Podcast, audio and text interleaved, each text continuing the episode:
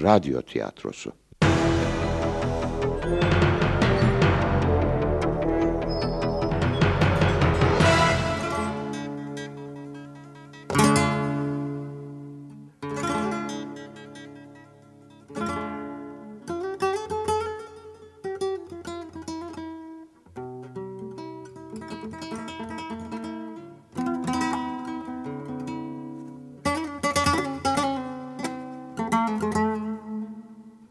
Gençlik bir nehirdir.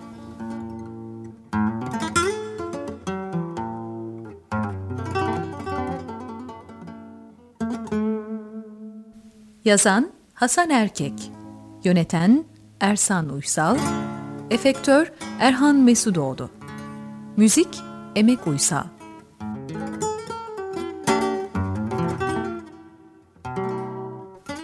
Oynayan sanatçılar Çetin Mehmet Çerezcioğlu, Haydar Burak Davutoğlu, Nermin Hale Akınlı, Semra Esin Karakaya, Cemal Nişan Şirinyan, Sakine Sevil Uluyol, Patron Emin And, Arif Selçuk Yüksel, Orkun Rahmi Elhan, Cemil Pekcan Türkeş, Ethem Uğurtan Atakan.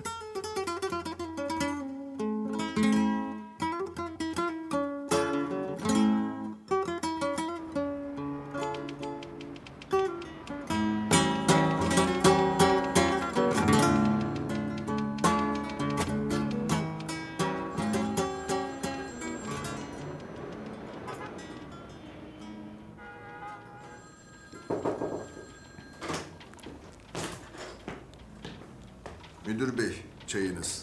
Sağ ol Etep Efendi, sağ ol. Bu saate çay kaldı mı? Kalmamıştı ama sizin için küçük demlikte yeniden demledim. Bilirim bu saatlerde canınız çay çeker. Çok teşekkür ederim. Senin hakkını nasıl ödeyeceğim ben? Lisede çalıştığımız onca yıl bana çay taşımakla kalmadın. Şimdi de burada yapıyorsun aynı şeyi. Ne diyeyim? Sağ olasın. Siz sağ olun müdür bey. Sayenizde emekli olduktan sonra da iş buldum. Çoluk çocuğumun ekmek parası sizin sayenizde çıkıyor desem yeridir. Aman canım. Abartmıyorum müdür bey. İşin aslı bu. Oğlum geçen aya kadar bir baltaya sap olamamıştı. Hanımı deseniz yıllardır aşımızı pişirmekten, söküğümüzü dikmekten başka bir iş gelmez elinden. Ama o da az iş değil canım. Bizimki emekli oluncaya kadar o işlerde hep sıkıntı çektik. Ev işi az iş mi? Orası öyle de müdür bey. Emekli olunca ortada kalacağız. Hele güne rezil olacağız diye korktum. Bereket siz bu dershanede iş verdiniz de hem içim hem cebim rahatladı. Sen daha iyisine layıksın Ethem Efendi. Gönül isterdi ki emekli olduktan sonra rahata eresin ama elden ne gelir? Bizim bu yaştan sonra çalışmaya değil, dinlenmeye ihtiyacımız var ama olmuyor işte. Mesela ben lisedeki müdür yardımcılığından emekli olduktan sonra rahata ereceğimi sanıyordum. Gel gör ki özel okulda okuyan oğlumun masrafları, emekli maaşımı aşınca çalışmaktan başka çare kalmadı. Bu dershaneyi kuran eski arkadaşlar senin idarecilik tecrüben var. Gel de şu dershanenin başına geç deyince yeniden çalışmaya başladık. Bu gidişle de bir zaman daha çalışacağız gibime geliyor. müdür bey sizi bilmem ama benden bu kadar. Hem çok yoruldum hem de oğlum sonunda bir iş buldu. Öyle mi? Ne işi? Bir turizm şirketine girmiş. İyi, iyi. hadi gözün aydın Ethem Efendi. Sağ ol. Turizm işleri iyi gelişiyor. Herhalde iyi, gidişatı iyi olur. Artık bize bir hayrı dokunur mu orasını bilmem. Ama en azından yükümüz biraz hafifler. Karı koca biz iki yaşlının harcaması pek olmuyor. Ev kirası deseniz o da yok. Rahmetli babamdan kalma eski evde kimseye muhtaç olmadan yaşayıp gidiyoruz. Köyden öteberi de geliyor. Emeklilik maaşım herhalde yeter bize. Anladığım kadarıyla niyetin işten ayrılmak. Öyle mi Ethem Efendi? İzniniz olursa evet. Madem ki oğlun kendi ayakları üzerinde durmayı öğrendi artık... ...sana da ayaklarını uzatıp dinlenmek düşer. Yerine gelince yerini asla dolduramayız. Ama yarından sonra vaziyeti idare edecek birini elbet ararız. Sen hiç merak etme. Çok sağ olun müdür bey, çok sağ olun. Bugünlük izninizi isteyeyim efendim. Geç bile kalmışsın Ethem Efendi. Ben biraz daha çalışıp öyle çıkacağım. Sen bekleme. İyi akşamlar efendim. İyi Güle güle Ethem Efendi. Güle güle.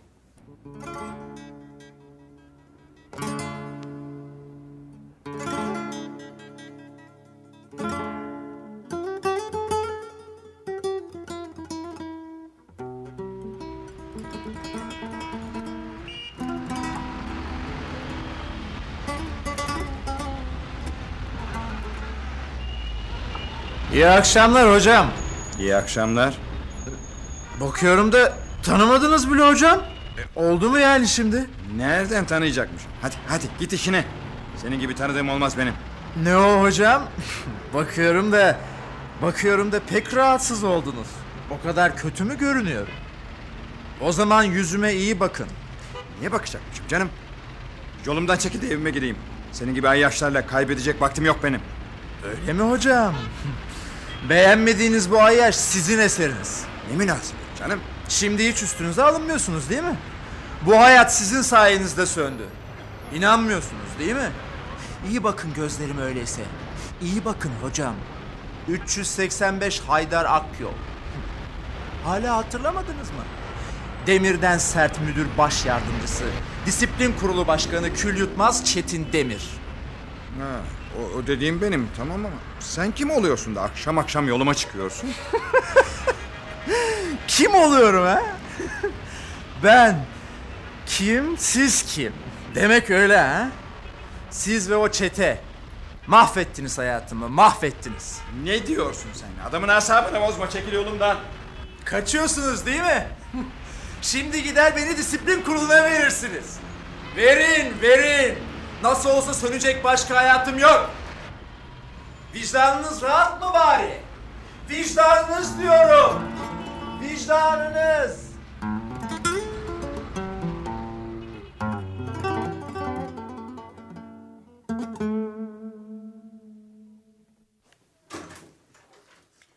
Hoş geldin. Hoş bulduk. Hayrola? Bir şey mi oldu? Oldu ya. Dershaneden eve gelirken yoluma bir, sarhoş çıktı. Aa, sarhoş mu? Ne sarhoşu? Ne bileyim canım. Kirpas içinde biri. Saçı sakalı birbirine karışmış. Leş gibi de alkol kokuyordu. Ee, Yoluma çıkıp abuk sabuk konuştu. aa, derdi neymiş? Anlayamadım ki. Birbirini tutmaz. Bir torba laf. Hepsi de ipe sapa gelmez laflar. Aman aldırma. Bir sarhoş için üzülmeye değer mi? Sarhoşla deli ne yapsa yeri. Yalnız söylediklerinin hepsi de öyle deli saçması cinsinden şeyler değildi. Doğru şeyler de vardı. Ne gibi? Mesela adımı, soyadımı, eskiden müdür baş yardımcısı, sonra disiplin kurulu başkanı olduğumu söyledi. Bütün bunları nereden bilebilir ki? Ee, canım seni çekemeyen birileri o sözleri ezberletip yoluna çıkarmışlardır. El alemde fesatlık mı ararsın? Bu kadarla kalsa iyi. Başka şeyler de söyledi. Gerçi söylediği anda pek anlayamadım ama... ...sonra üzerinde düşününce... Neymiş söyledikleri? Güya benim öğrencimmiş eskiden. O hale gelmesinin sebebi de benmişim. Daha da ileri gidip hayatını söndürdüğümü falan söyledi. Aman sen de. Olur mu canım öyle şey? Senin ne kadar iyi bir idareci, ne kadar iyi bir öğretmen olduğunu dünya alem biliyor. Dediğim gibi seni çekemeyen birileri canını sıkmak için bir şişe şarap verip kandırmışlardır o garibi. Kulak asma da amaçlarına ulaşamasınlar. Ben de öyle yapıyorum. Ama yine de içime bir kurt düştü. Ya dedikleri doğruysa?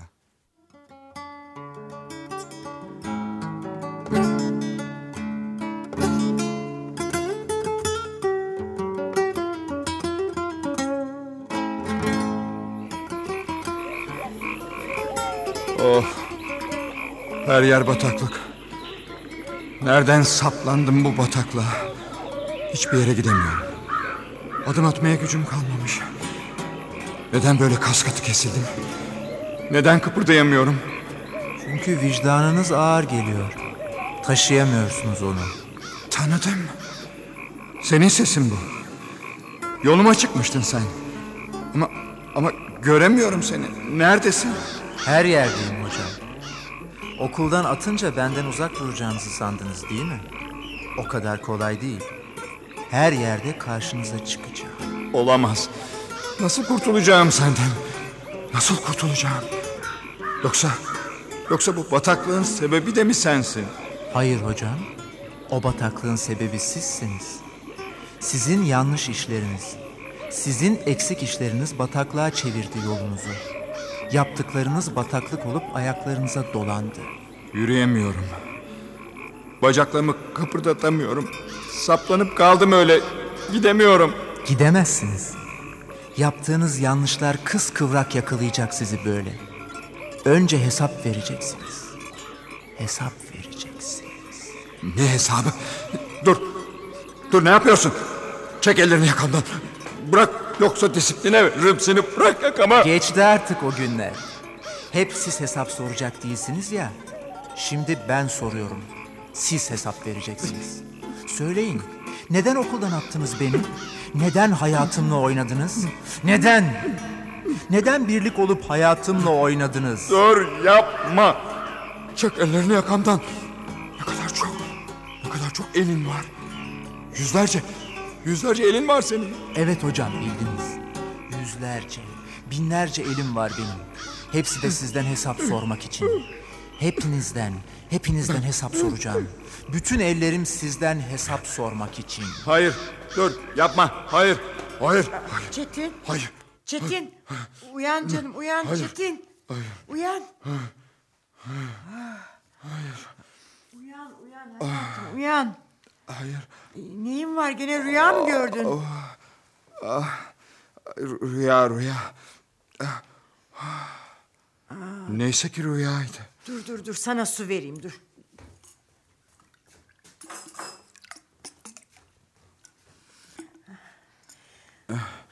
Ver, Al al iç şunu iç bakayım. ver. Çok mu kötü bir rüyaydı? Çok, çok kötü. Geçen gecelerde gördüğüm öteki rüyalara benziyordu. Her gece aynı rüya. Her gece.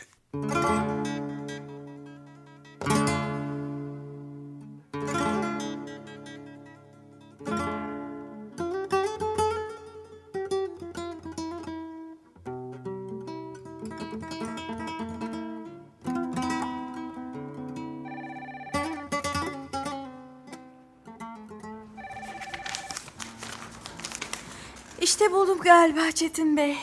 Haydar Akyol. Numarası da 385. Herhalde budur. Başka Haydar'a rastlamadığımıza göre o olabilir. Durun bir fotoğrafına bakayım. Evet, sanırım o. Değişmiş de olsa gözleri benziyor. Durun bakayım. Hatırladım ben bu çocuğu. Yeşil gözlerinden tanıdım. Siz belki bilmezsiniz Çetin Bey. Bütün kızlar hayrandı ona. Ona yazılmış kaç tane aşk mektubu yakaladım kızların cebinde. Gitar çalardı, şarkı söylerdi. Kızlar etrafından eksik olmazdı. Öyle mi? O mu bu? Siz gitar çalardı deyince hatırladım biraz. Üzerinden 6-7 yıl geçince insan unutuyor. Hatta çaldığı o gitardan dolayı başı belaya bile girmişti. Öteki öğrencileri rahatsız ettiği için disiplin kuruluna bile vermişlerdi. Sonuç ne oldu hatırlamıyorum ama öyle bir şey hatırlıyorum. Hayal meyal ben de hatırlıyorum. Çocuğun bu olduğuna eminseniz disiplin kurulu karar defterine bakalım. Daha ayrıntılı bilgiye ulaşabiliriz belki. Bakalım ya bakalım. Yoluma çıktığı günde disiplin kuruluna ilişkin bir şeyler söyledi. Derdi olsa olsa onunla ilgilidir. Ah, Şimdi anlarız. Ah, işte defter şu dolapta. Bir bakalım. Bakalım da içimiz rahat etsin. Ee, yılına bakarak bulmak kolay olacak. Durun bakayım. Evet. Hah işte. İşte burada hakkında bir karar var.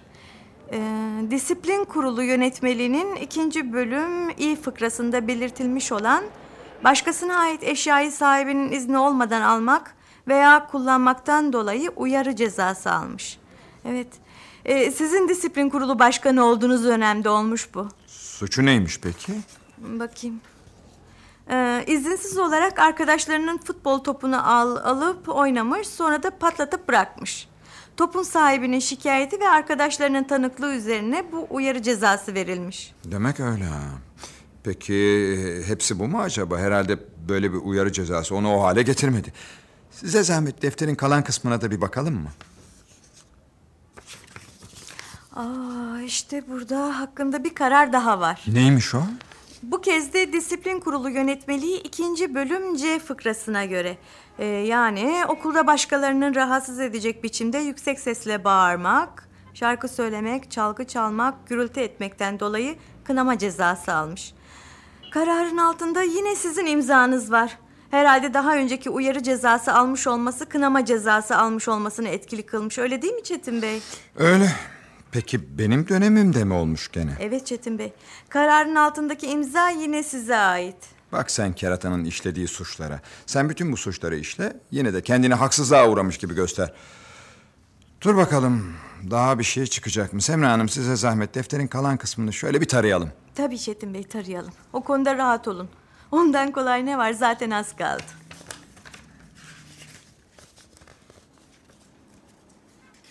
Hah, işte bir tane daha buldum. Oo, asıl büyük suç bu. Bu çocuk lise 2'de kent dışında başka bir lisede öğrenimine devam etmek üzere tasdikname ile uzaklaştırılmış Çetin Bey. Öyle mi? Tabii ya şimdi hatırladım. O olay görüşülürken ben de disiplin kurulu üyesiydim. Neymiş suçu?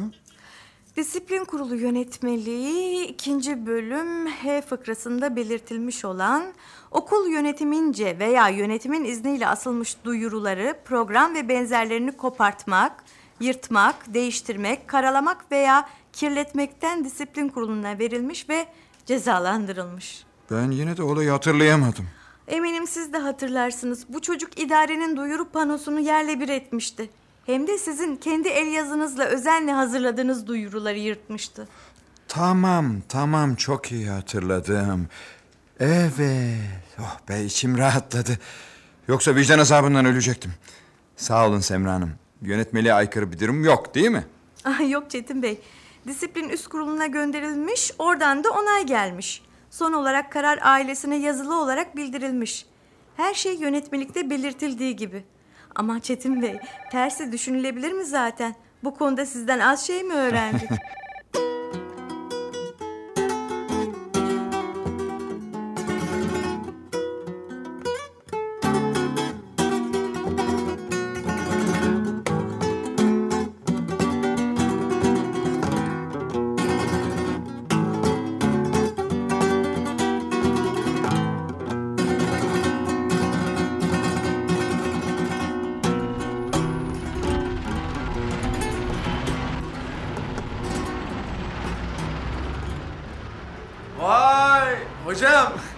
akşamlar. Gene mi sen? Haydar Akyol.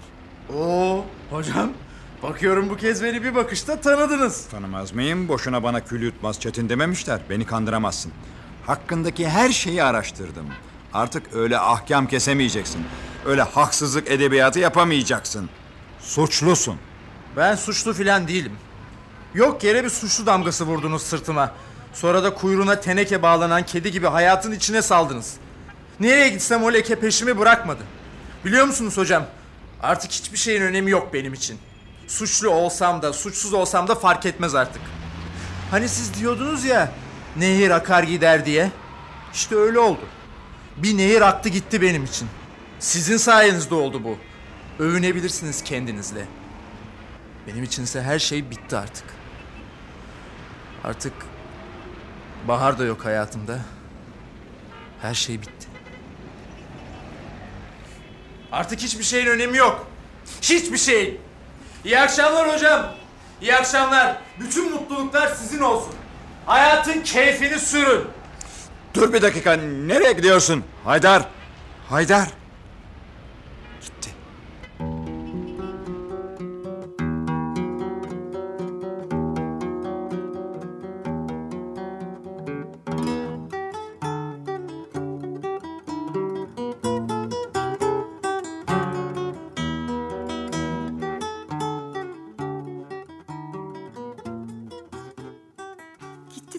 Araştırdın işte. Senin bir hatan yokmuş. Artık rahat uyuman lazım. Yönetmelik ne diyorsa onu uygulamışsın. Bunda ne hata olabilir ki? Gene de içim rahat değil. Dün akşam karşılaştığımda hali öyle içime dokundu ki. Bakışları yürek paralayıcıydı. Aman kendi düşen ağlamaz. Demesi kolay. Hem bakalım kendisi mi düşmüş? Sen düşürmediğine göre bırak da düşüren düşünsün. Kendini harap etme bu kadar. Sen görevini yapmışsın. Bir idareci olarak belki görevimi yaptım ama ben bir eğitimciyim. Benim asıl görevim o. Yetiştirdiğim öğrenciler sonuç olarak bu hale düşüyorsa demek ki görevimi yeterince yapmamışım. Çocuk bu hallere düştüğüne göre bir yerde bir yanlış yapılmış olmalı. Ee, eden bulur demişler. Onunki de öyle olmuştur. Sen kendin anlattın ya insan lisede iki yıl okuyup da o kadar suç işlerse kim bilir sonraları daha neler yapmıştır. Onu da merak ediyorum. Biz yalnızca yönetmelikleri uyguluyoruz. Suçunu tespit edip cezasını veriyoruz. İyi de sonra? Sonrasını hiç merak etmiyoruz. Ne yapabilirsin ki? Bilmiyorum. Ama böyle de içim rahat etmeyecek. Gidip araştıracağım. Ailesini bulmaya çalışacağım. Nasıl bulacaksın? Telefon edip okuldan adresini alabilirim. Her öğrenci velisinin adresi var. Adresleri değişmediyse bulmam zor olmaz. İyi ya sen bilirsin.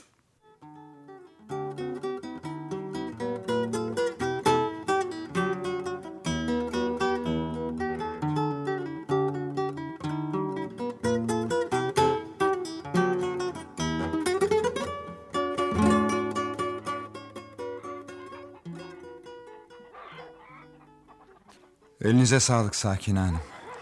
Afiyet olsun. Eyvallah hanım, eline sağlık. Afiyet olsun.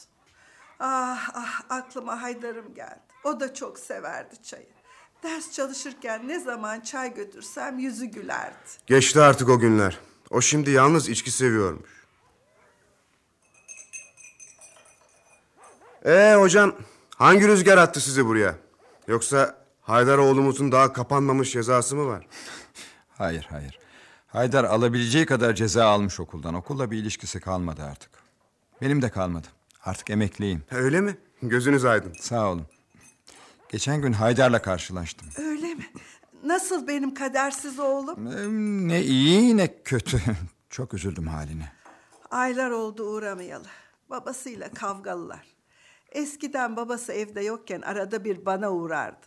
Şimdi onu da yapmıyor. Nankör evlat, nankör. Ben de merak edip geldim. Haydar bizim liseden tasdikname ile uzaklaştırıldıktan sonra neden şehir dışındaki bir okula devam etmedi? İlişikte gönderdiğimiz yazıda bu belirtilmişti değil mi?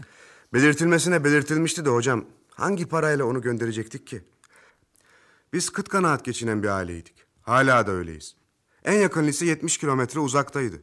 Haydar her gün gidip gelse olmaz. Ev tutsam olmaz. Boşa koysam dolmuyor, doluya koysam almıyordu. Öyleydi ya. Hadi ev kirasını dişimizden tırnağımızdan arttırıp karşıladık diyelim. Ama bir ev eşya ister, kapkacak ister. Sonra 16 yaşında bir çocuk kendisine bakabilir miydi bakalım? Hep bunları düşündük. Hem baba evinde bile rahat durmamış, haylazlık etmiş. Okuldan cezalar alıp bizi utandırmış bir çocuk. Kendi başına kalınca kim bilir neler yapardı. Bir türlü güvenemiyordu. Peki o ne diyordu bu duruma? Ona sorarsan gidip okumak istiyordu. Hem de çok istiyordu. Okuldan uzaklaştırıldıktan sonra bir gece ağlama sesiyle uyandım. Ses salondan geliyordu. Gidip baktım. Ağlayan Haydar'dı. Yer darlığından o hep salonda yatıyordu. Herkes uyurken ana oğul konuşup dertleştik. Suçsuz olduğunu, okumak istediğini, komşu kasabadaki okula gidebilsin diye babasını ikna etmemi istedi. Ben de beye söyledim ama Keşke gönderebilseymişsiniz o okula. Korktuk hocam. Sizin okulda o kadar suç işleyip disiplin kuruluna giden çocuk başıboş kalınca kim bilir neler yapardı. Hem orada sizin gibi tecrübeli hocalar da olmayacaktı. Baktık gücümüz de yetmeyecek. Mecburen vazgeçtik. Peki sonra? Sonrası madem okulun değerini bilmedi bir yere çırak olarak verelim de bir iş güç sahibi olsun dedik. Hem biraz burnu sürtülür belki aklı başına gelir diye düşündük. Öyle de yaptık. Nereye verdiniz? Aklımızdan çok yer geçti. Berberlik, marangozluk, tornacılık. Birçoğuna haydar burun kıvırdı. Bir kısmını da biz beğenmedik. bütün gün çalıştıracaklar, neredeyse hiç para vermeyeceklerdi. Sonunda büyük bir lokantada garson arandığını duyduk. Kolundan tutup götürdüm. Hiç mırın kırın etme. Burada çalışacaksın dedim. Hiç değilse birkaç kuruş para kazanacaktı. Belki eve de bir katkısı olur diye düşündük. Ee, E'si başladı tabii. Ama olmadı. niye? Niye olacak? Huylu huyundan vazgeçer mi? Orada çalışan öteki garsonlarla kavgaya tutuşmuşlar. Garsonlar birbirlerini tutmuş tabii. Bir güzel dövmüşler Haydar'ı. Kadersiz oğlum benim. Yediği dayakla kalmamış bizimki. Patron tuttuğu gibi kapının önüne koyuvermiş. Yazık olmuş. Hem de nasıl yazık oldu oğluma. Hangi lokanta bu? Merkezde. Heykelin tam karşısında. Lezzet lokantası.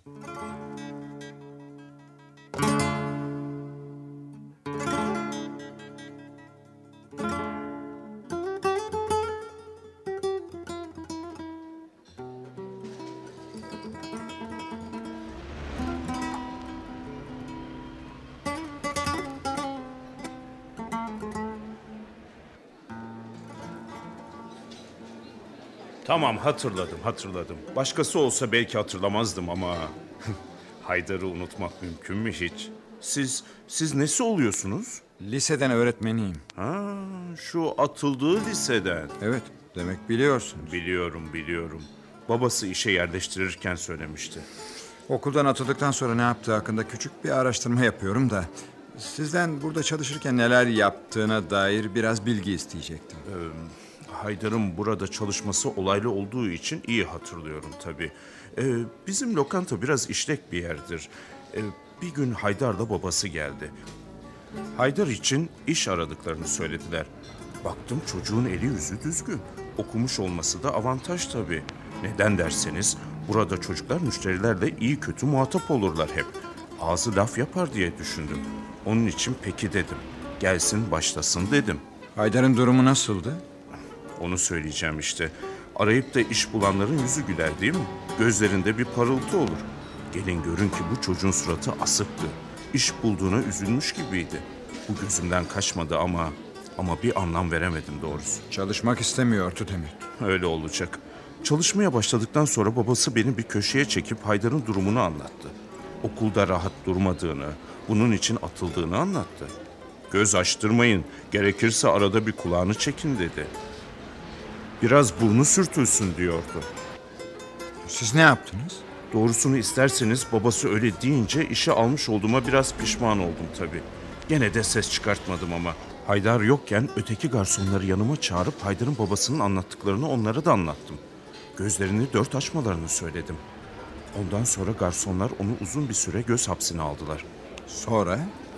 Sonrası önce her şey akışında gitti. İyi kötü işi öğrendi. Bir buçuk iki ay kadar çalıştı. Bir gün, bir gün ben lokantada yoktum. Döndüğümde yüzük gözü kan içindeydi. Öteki garson çocukların üstü başı yırtılmıştı. Üstlerine kan bulaşmıştı. Kavga mı etmişler? Sonra sonra garson çocuklar anlattı bana.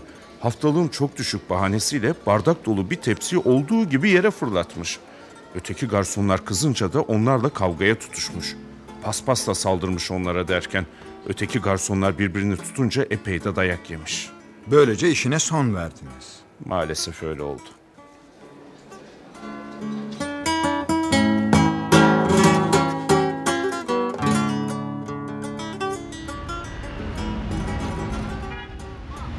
Hocam, hocam. Evet, Ben az önce çıktığınız lokantada bulaşıkçıyım.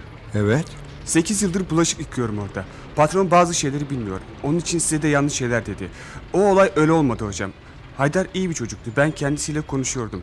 Bardakları o kırmadı. O kırmadı mı? Kim kırdı peki? Öteki garsonlar kırdı. Ama Haydar'ın üstüne attılar. Haydar'ın daha önce de okulda suçları olduğu için patronun inanacağını biliyorlardı. Neden öyle bir şey yaptılar peki? Hepsi birlik olmuştu da ondan. Adisyonlarda hile yapıp para sızdırıyorlardı patrondan. Haydar bunu fark edince onu lokantadan attırmak istediler. Bunun için hem iftira attılar çocuğa hem de dövdüler. Ben de bir şey yapamadım. Küçüktüm o zaman. Hem garsonlar bana da bir şey yapar diye korktum. Hala da korkuyorum onlardan. Onun için lokantada konuşamadım. Ama Haydar iyi arkadaştı. Onu suçlu bilmenizi istemedim. Onun için dayanamadım arkanızdan koşup geldim. Ne olur bunlar aramızda kalsın hocam. İşimden olmak istemem. Size iyi günler. Sağ ol, sağ ol.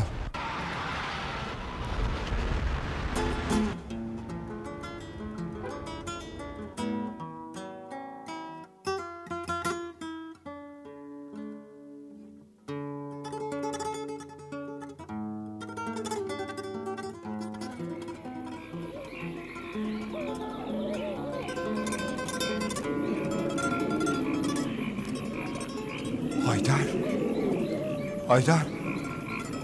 Neden yarı çıplaksın böyle? Bu fırtınalı havada çıplak durulur mu sokakta? Bütün giysilerimi aldılar hocam. Beni böyle yarı çıplak bıraktılar. Böyle olur mu hiç? Üşümüyor musun? Üşüyorum hocam. Çok üşüyorum. Neden sokaktasın öyleyse? Neden kapalı bir yere girmiyorsun? Kimse beni içeri almıyor ki hocam. Hiçbir yere almıyorlar. Sığınabileceğim hiçbir yer yok. Bütün kapıların dışında kaldım. Hiçbir yere almıyorlar beni. Ama nasıl olur? Nasıl almazlar seni? Neden almıyorlar? Nedeni bu yazılar hocam. Yaklaşın bakın. Bakın. Vücudumun her yerinde suçlu yazısı var. İşte bunun için almıyorlar. Ne olmuş sana böyle? Her yerin morarmış senin. Suçlu yazısı sanki kazınmış vücuduna. Kim yaptı bunu sana? Siz yaptınız hocam. Ben mi? Evet hocam siz.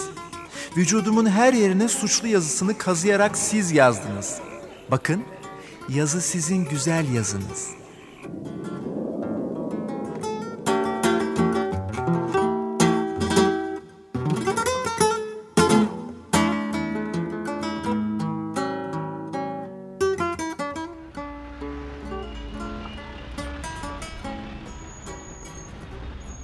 Haydar! Haydar! Oo! Hocam! İyi akşamlar. Bakıyorum da artık benden kaçmıyorsunuz. Kaç akşamdır seninle karşılaşmayı umuyordum. Bir türlü olmadı. E, keşke gelseydiniz Kör Kamil'in barına. Biliyorsunuz benim mekanım orası. Ben öyle yerlere gelmem. Neyse. Konuşmamız lazım. Bara gelin. Bara gelin konuşalım hocam. Evim olsa eve çağırırdım ama yok. Feleğin gözü kör olsun. Hep onun suçu. Neyse neyse. Zaten o kadar uzun boylu değil. Bak oğlum bu halim beni çok üzüyor. Aman hocam ne varmış halimde. Pek lüks değil ama yatacak bir yerim var. Yapma evladım. Yüreğime indireceksin bu yaşımda. Bak ben çok ciddiyim. Beni suçladığın için gidip araştırdım her şeyi. Artık önemi yok hocam. Bak dinle. Gidip ailenle konuştum. Çok üzülüyorlar haline. Sonra çalıştığın yerlerde haksızlıklara falan uğramışsın. Onlar sonuç hocam. Asıl önemli olan neden. Ama dedim ya artık onun da bir önemi yok. Geçti artık o yıllar. Benim gençliğim yok artık. Bahar. Baharım da yok. Ama onu diyorum ben de. Bana kızmaya hakkın yok. Ben yönetmeliklerin gereğini yaptım. Görevimi yaptım yani. Sen suç işledin, ben de yönetmeliğe göre cezan neyse onu verdim. Başka ne yapabilirdim? Keşke suç işlemeseydin. Hep aynı şey. Ah hocam ben suç işlemedim. O zaman da dinlemediniz şimdi de dinlemiyorsunuz. Sönmüş hayatıma yanmıyorum. Buna yanıyorum ben. Ne olurdu bir kere de beni dinleseydiniz, anlasaydınız. Hiç değilse anlamaya çalışsaydınız. Haydar, Haydar dinle. Suçmuş. Ne suçu? İftira ettiler diyorum. Anlamıyor musunuz? O fırtına çetesi, o şımarık züppeler. Ha, bir de sizin o yüce yönetmelikleriniz. Hep birlikte benim hayatımı mahvettiniz. Onlar, onlar hep iftira attı. Siz de yuttunuz hepsini. Bal gibi yuttunuz işte kül yutmaz Çetin Demir Hoca. Suçmuş. Suçmuş.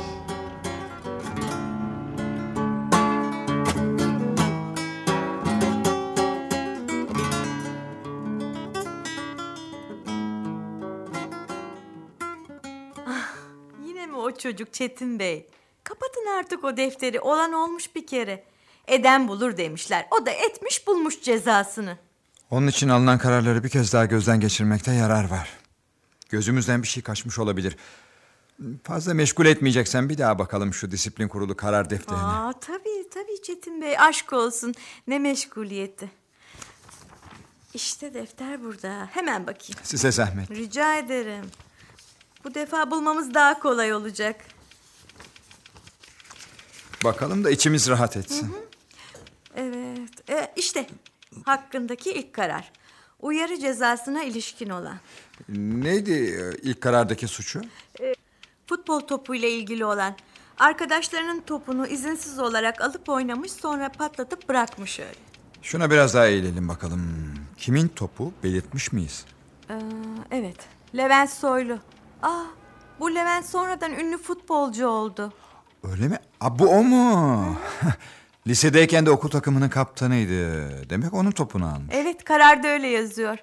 Tanıklar da Cemil Kavak'la Orkun Yıldız. E, durun onları şu ajandama not edeyim. Sonra unuturum.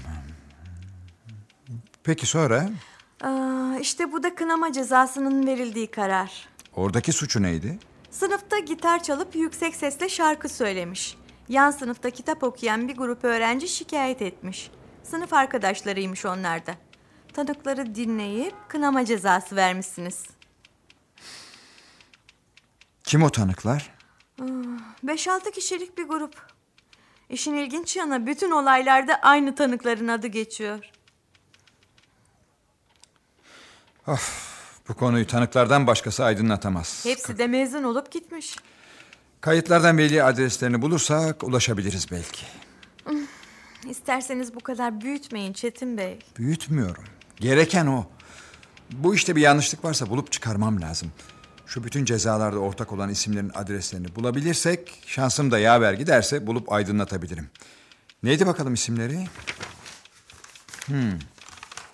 Şu Cemil Kavak'la Orkun Yıldız'ın ailelerinin adresini alabilir miyim Aa, sizden? tabii tabii Çetin Bey. Ben hemen size bulurum.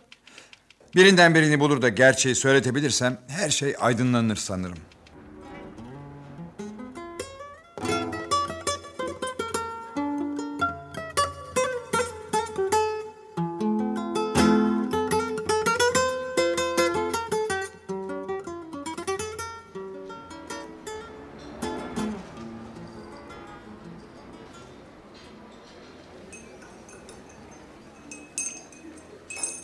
Zaten o zamandan daha fazla okumayacağımız belliydi hocam.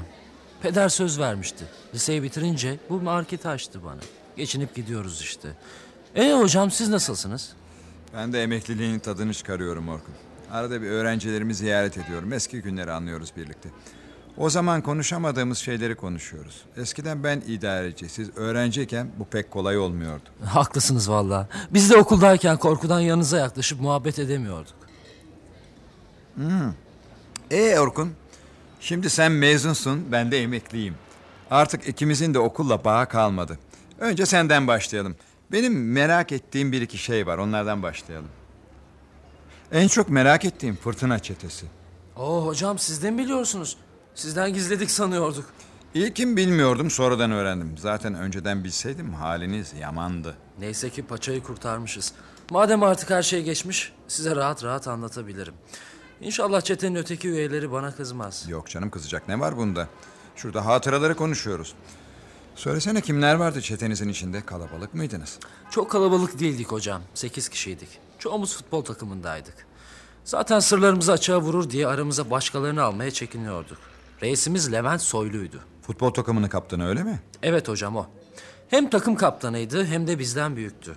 Öyle kararlar verir, öyle işler yapardı ki aklımız şaşardı. Bize kalsa her şeyi yüzümüze gözümüze bulaştırırdık. Onun başımızda olması bize müthiş güven veriyordu. Orkun çok merak ediyorum. Neden böyle bir çete kurma gereği duydunuz? Canımız sıkılıyordu hocam. Çoğumuzun üniversiteye falan gitmeye niyeti yoktu. Sabahtan akşama kadar ders çalışanlarla dalga geçiyorduk.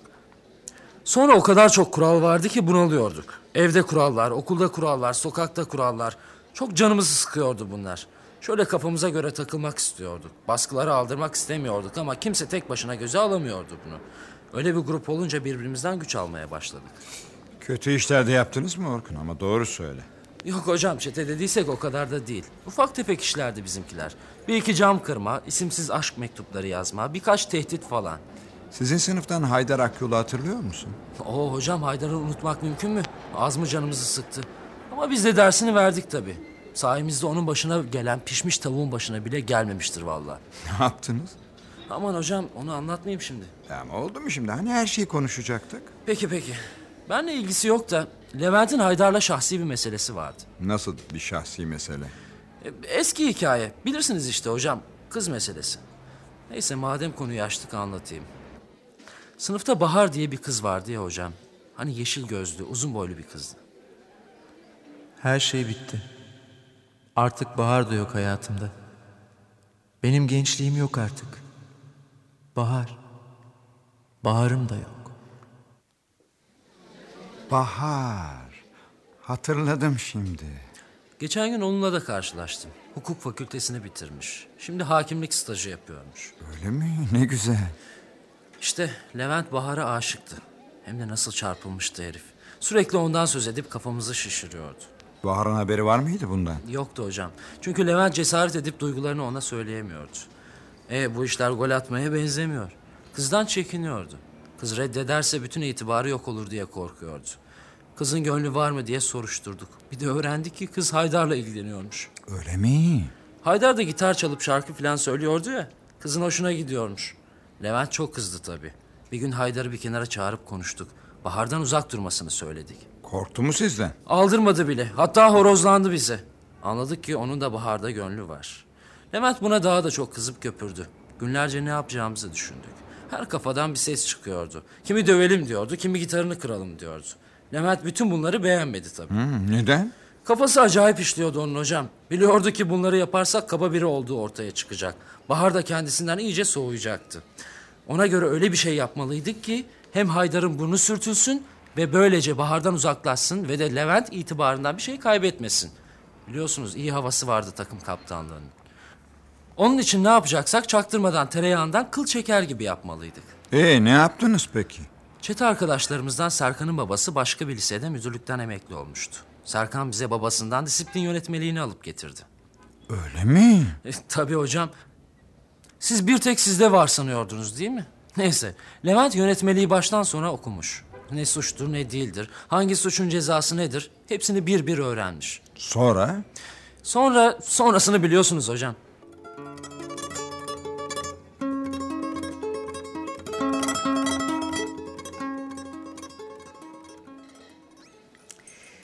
Bankanın müdürü babamın eski bir arkadaşı. Onun için işe girmem kolay oldu. Sonra da şefliğe yükseldim. Devam edip gidiyoruz işte. Hocam demek Orkun'la eski günleri konuştunuz. Hem de neler konuştuk. Aslında Orkun her şeyi anlattı bana Cemil. Ama bir kısmına inanamadım. Siz neymişsiniz meğer? Ha? Sizi sizi. Orkun da sana sorabileceğimi söyledi. Birçok konuda sen de hep şahitlik yapmışsın. Seninle de konuşup emin olmak istedim. Söylesene Haydar'ın şu idare panosunu devirme meselesi nasıl oldu? Şöyle ayrıntısıyla bir anlat da emin olayım. Ama rahat rahat anlat. Sırf merakımdan soruyorum. Başka hiçbir sakıncası yok.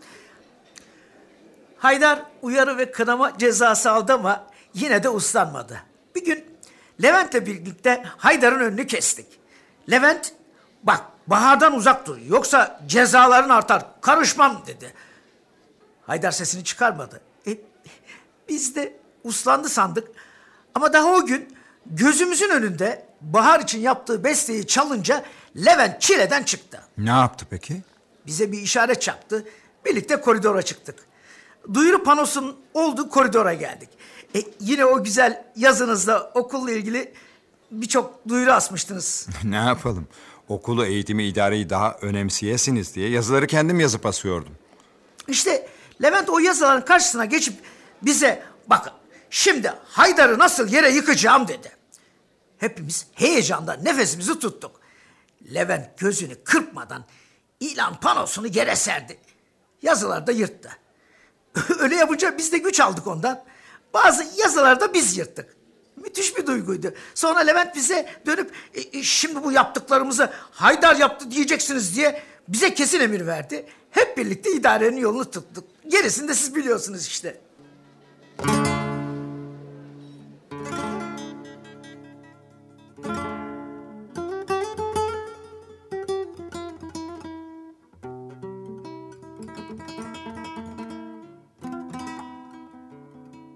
Haydar'ın dedikleri doğruymuş. Onun suçu diye bildiklerimizin hepsi iftiraymış. Çetenin varlığı doğruymuş. Kendileri itiraf Sahi etti. mi?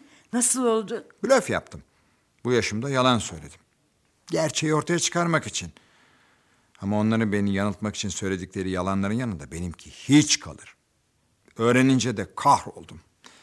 Gerçekten çocuğun hayatını mahvetmişler. Mahvetmişiz demek daha doğru olur. E, canım iftirayı onlar atmış. Senin yaptığın yönetmelikleri uygulayıp cezasını vermek. Senin bir suçun yok ki burada. Olmaz olur mu hanım? Ben de alet olmuşum işte. Yeterince araştırmamışım demek. Yeterince bilgi toplamadan kararlar vermişim. Olacak şey mi bu? Nasıl yaptım bunu? Nasıl? Eğer yaptığım bütün işler böyleyse yazıklar olsun bana. Canım abartma o kadar. Hepsi öyle olur mu? O bir istisnadır. Binde bir. Öyle de olsa onun yalnız bir hayatı var. Bir hayatı, bir. Verilen bin kararın doğru olması, bin kişiyi iyi eğitmiş olmam, bin kişinin geleceğinin iyi olması... ...onun açısından ne değiştirir ki? Kaldı ki şimdi ötekilere de gölge düşmüş oldu. Ee, çok bilen çok yanılırmış. Yanılmamam gerekirdi. Yanılmaya hakkım var mı? Bir eğitimcinin yanılmaması lazım. Nasıl bir doktor yanıldığında hastası ölebiliyorsa eğitim için de bu böyledir. Neyse artık olan olmuş. Kendini bu kadar kahretme. Olmaz, olamaz. Bir şeyler yapmam gerek. Aa, ne gelir elden? O günler geri gelmez ki. Onlar geçip gittiler. E, sen de emekli oldun. Olabilir. Öğretmenlikten emekli oldum değil. İnsanlıktan da emekli olacak değilim ya. Bir şey yapmam lazım. Hem de hemen. Yoksa gene geç kalabilirim. Ben gidiyorum. Aa, nereye akşam akşam? Haydar'ın çalıştığı bara. Gidip kendimi bağışlatmam, yapabileceğim bir şey varsa yapmam gerek. Daha içelim hey, daha içelim hey hey, daha içelim hey, daha içelim hey hey, içelim, içelim, içelim, içelim.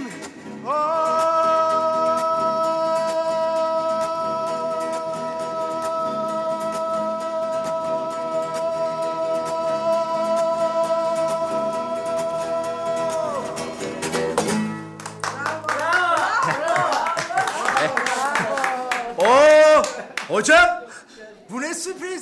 Siz böyle yerlere gelir miydiniz? Önünden bile geçmezdim ama senin için geldim. Gözlerimi yaşartacaksınız hocam. Bana bu kadar değer verdiğinizi bilseydim bu hallere düşer miydim? Her öğrencime değer verdiğim gibi sana da değer veriyorum. Onun için de gidip her şeyi daha ayrıntılı araştırdım. Yapmayın hocam. Sıkmayın canınızı. Siz benim gençliğimi geri getirebilir misiniz? Bir nehir akıp gitti boş yere. Bitti artık. Boş verin. Üzmeyin tatlı canınızı. Haydar, günlerdir gözüme uyku tutmuyor. O kadar üzülmenize gerek yok artık. Daha önce bana vebalı gibi davrandınız diye kızmıştım. O kadar. Yoksa yapacak bir şey yok hocam. Boşuna üzüyorsunuz kendinizi. Sen haklıymışsın Haydar. Fırtına çetesi de sana atılan iftiralar da verilen yersiz cezalar da hepsi, hepsi doğruymuş. Sana haksızlık yapmışız. Hepsini araştırdım. Ah hocam ah. Bu araştırma bana yedi yıl önce lazımdı. Ama yine de sağ olun. Hiç değilse haklı olduğumu anladınız. Beni affedip etmeyeceğini bilmiyorum ama... Yapmayın hocam. Beni mahcup etmeyin. Yalnız bilmeni isterim. Bir hataydı. Hem de büyük bir hata. Yoksa bile bile yapılacak bir şey değil. Biliyorum hocam, biliyorum. Siz bile bile yapmazdınız ama bile bile yapanlar utansın. Yok yok. Sorumluluğu yalnız onların üstüne yıkıp kenara çekilecek değilim. Onların yaptıklarını da anlamaya çalışıyorum. Evet kasıtlı yapmışlar ama onlar da gençti o zamanlar. 15-16 yaşında çocuklar. Gene de yapmamalıydılar. Ama yapmışlar. Bunun için asıl sorumluluk onların değil. Benimdir. Biz eğitimciler olarak onlara daha iyi bir eğitim verebilseydik böyle bir şey yapmazlardı. Yapma isteği içlerinde duymazlardı. Hep diyorum gençlik bir ırmak gibidir. Ona iyi yön vermek gerekir. Yoksa ne yana akacağı belli olmaz. Bana neler yaptıklarını hocam bir bilseniz. Bir kısmını biliyorum Haydar. Hadi diyelim yaptılar yapacaklarını. Yine sorumluluk bize, biz anne babalara, eğitimcilere, idarecilere düşüyor. Daha titiz davranmalıydık. Her şeyi daha iyi araştırmalıydık. O zaman belki onların yaptıklarının önüne geçebilirdik. İşte ise senin bundan zarar görmeni önleyebilirdik. Ama keşke gelip gelip sen de konuşsaydın, anlatsaydın olup bitenleri. Beni dinlemiyordunuz ki hocam. Dinleseniz de anlamıyordunuz. Tıpkı babam gibi. O da hiç dinlemedi beni. Hiç anlamadı. Anlamaya çalışmadı bile. Bak o konuda haklısın. İşte o bizim kuşağın en önemli hatasıdır. Düşündüm de biz hep bir şeyler öğretmeye çalışıyoruz. Hep biraz nasıl desem biraz biraz yukarıdan bakıyoruz. Büyüklerimizden öyle gördük de ondan. Halbuki gençlerle kurduğumuz diyalog karşılıklı daha demokratik olmalı. Bizim de değişmemiz lazım. Ama bir yaştan sonra bu öyle zor oluyor ki. Lafa gelince eğitimin yaşı yoktur diyoruz. Şimdi öyle üzgünüm ki Haydar. Elimde olsa zamanın çarkını geriye doğru işletir. O günleri geri getirirdim. Biliyor musun? Bahar hukuk fakültesini bitirmiş. Hakimlik stajı yapıyormuş. Onu da mı biliyorsunuz hocam? Dedim ya her şeyi araştırdım diye. Bahar'ın orada okuduğunu duymuştum. Bitirdiğini bilmiyordum. Demek hakimlik stajı yapıyormuş. ne güzel. Hiç değilse o bir yere gelsin. Belki birkaç kişiyi haksızlıklara karşı korur. Benim başıma o işler gelmemiş olsaydı... ...belki birlikte kazanıp bitirirdik hukuk fakültesini. Öyle düşünüyorduk. Ne yapalım? Kader utansın. Artık dövünmenin bir anlamı yok. Bak e, düşünüyorum da... ...aslında o kadar geç kalmış sayılmayız. Yapmayın hocam. Ciddi söylüyorum. Sen şimdi kaç yaşındasın? 23. Bu yaşımda liseye gitmemi önermeyeceksiniz herhalde. Hayır ama liseyi bitirme sınavlarına dışarıdan girebilirsin. Yapmayın hocam.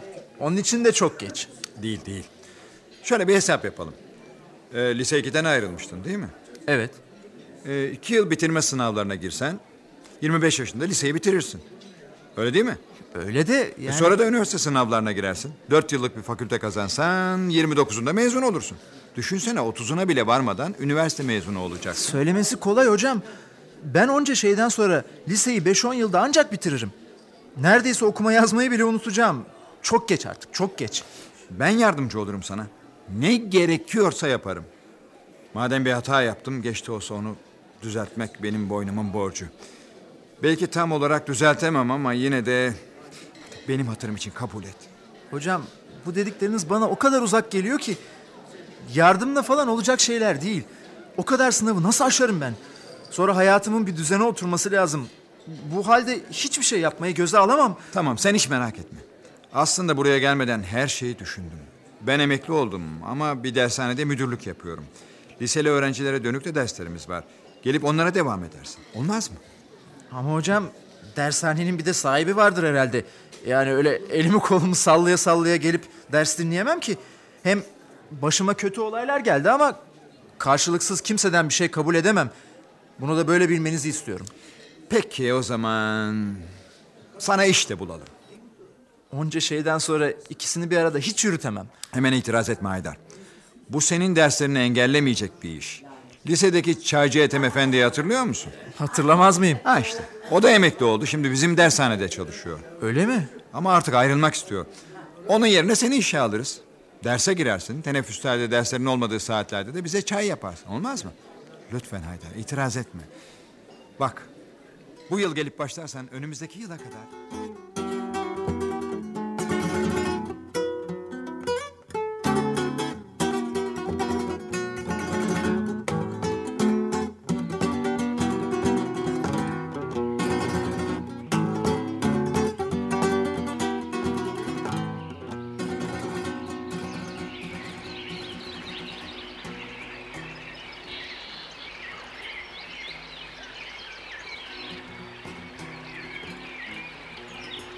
Günaydın öğretmenim. Günaydın Haydar. Oo, ne kadar şıksın böyle. Ne o? Yeniden okula mı başladın? Evet öğretmenim. Her şeye yeniden başladım. Siz yardım ettiniz de ondan. Yoksa yeniden başlama cesareti bulamazdım kendimde. Şimdi her şeye yeniden başladığım için çok mutluyum. Aferin sana. Biliyor musun ben de sana yeni şeyler öğretmek için çok çalıştım. Sınıfa girince öyle güzel şeyler anlatacağım ki sana şaşıracaksın. Sağ olun öğretmenim. Güzel şeyler öğrenmek için hazırladım kendimi. Bütün güzel şeyleri öğrenmeye hazırım artık. Çok iyi, çok iyi. Ne o? Ellerini neden arkanda tutuyorsun? Yoksa yoksa bir şey mi saklıyorsun? Evet öğretmenim. İşte bu çiçekleri saklıyorum. Bunlar sizin için. Benim için mi? Bütün bu çiçekler benim mi yani? Evet öğretmenim. Hepsi sizin.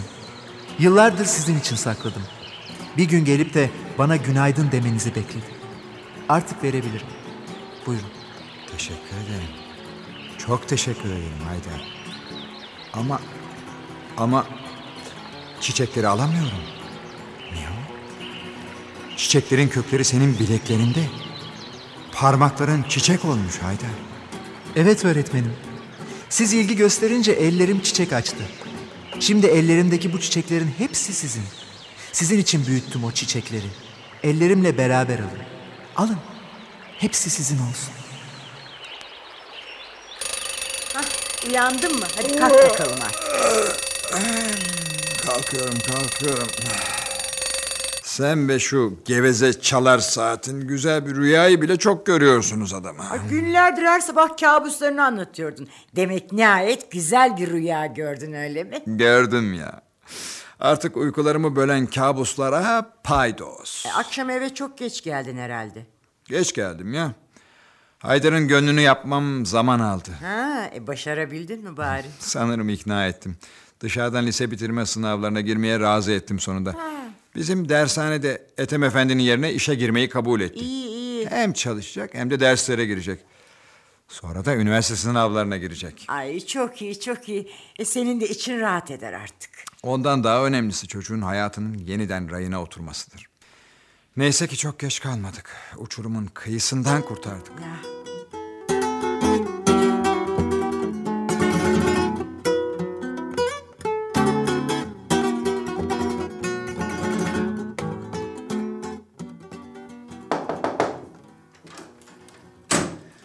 Öğretmenim çayınız. Oo Haydar gel bakalım gel. Çayı bırak da otur şöyle biraz. Rahatsız etmeyeyim öğretmenim. Çalışıyorsunuz. Gene çalışırım. Canım otur hele biraz. Otur da konuşalım azıcık. Teşekkür ederim. Ee, nasıl gidiyor bakalım? Uyum sağlayabildin mi biraz? Evet öğretmenim. İlkin çok korktum. Bir şey anlamıyordum derslerden. Ama giderek anlamaya başladım. Eski bildiklerimi de yavaş yavaş hatırlıyorum artık. Sanki kafamda bir hatıra defterinin sayfalarını karıştırıyormuşum gibi geliyor. Korktuğum kadar zor olmadı. Çok iyi. Ben sana güveniyorum. Bak göreceksin her şey yoluna girecek. Lise sınavlarında başarıyla vereceğine inanıyorum. Ondan sonra da üniversite sınavlarıyla. Ver elini hukuk fakültesi. Ha? Ne dersin? Bakalım. Ee, nasıl annem baban? İyiler öğretmenim. Çok iyiler. Bu işe en çok onlar sevindi. Benim eve gitmeye başlamamdan sonra sanki 5-10 yaş gençleştiler. Annem erkenden kalkıp kahvaltı hazırlıyor bana. Ben geceleri ders çalışırken babam beni rahatsız etmemek için ayaklarının ucuna basarak çıkıyor tuvalete. Öyle mutlular ki. Ben de çok mutluyum Haydar. İyi ki böyle bir karar aldın. Aslında ben de böyle olmasını istiyordum. Ama korkuyordum. Gençliğim olan nehir akıp gitti sanıyordum. Oysa yalnız yatağından sapmış. Biraz da rastgele akmış değil mi? Şimdi yeniden yatağına çektik. Bundan böyle daha dingin akacak. Bereketli topraklar sulayacak. Değil mi Haydar? Umarım öyle olur. Olacaksa da sizin sayenizde olacak. Sağ olun. Teşekkür etme. Affedersen bu bana yeter. Çünkü öyle olmanda benim de büyük hatam vardı. Umarım beni affedersin. Aman öğretmenim unuttum bile. Kapattım o defteri. Yalnız geleceğe bakıyorum. Ah, umarım başka öğretmenler, başka anne babalar, başka öğrenciler bizim düştüğümüz hatalara düşmezler. Bak ne yapalım biliyor musun? Ne yapalım öğretmenim? Yıllar önce kalemi kuvvetli bir öğrencim vardı. Okullar okudu, kendini yetiştirdi, uğraştı, didindi. Sonunda iyi bir yazar oldu. Şimdi senaryolar, oyunlar yazıyor, ödüller alıyor. Kitapları basılıyor. Ne güzel. Onun başarılarını duydukça gururlanıyorum. Fırsat buldukça ziyaretime de geliyor. Konuşuyoruz, dertleşiyoruz. Seni de tanıştırayım. Sonra da ona hikayemizi anlatalım. Artık senaryo mu olur, oyun mu olur? Hakkımızda şöyle esaslı bir şeyler yazsın. Yazsın da herkes yaşadıklarımızı öğrensin. Öğrensin ki aynı hatalara düşmesin. Çünkü yapılan hataları böyle telafi etmek her zaman mümkün olmayabilir. Bir nehir, hatta binlerce nehir öylece boşu boşuna akıp gidebilir. O güzel nehirlere doğru yön verebilmeli.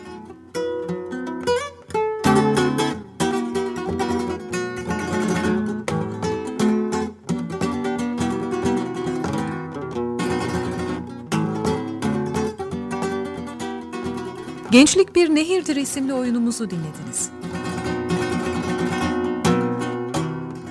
Yazan Hasan Erkek, yöneten Ersan Uysal, efektör Erhan Mesudoğlu, müzik Emek Uysal.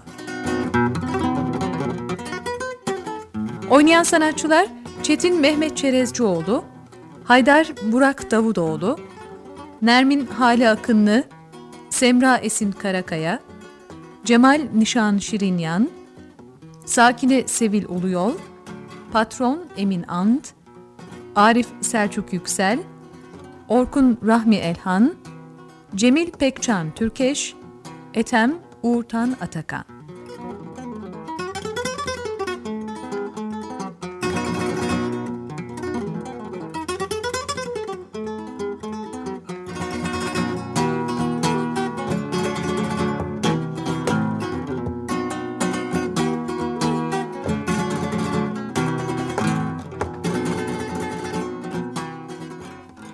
Radyo tiyatrosu sona erdi. Hoşçakalın.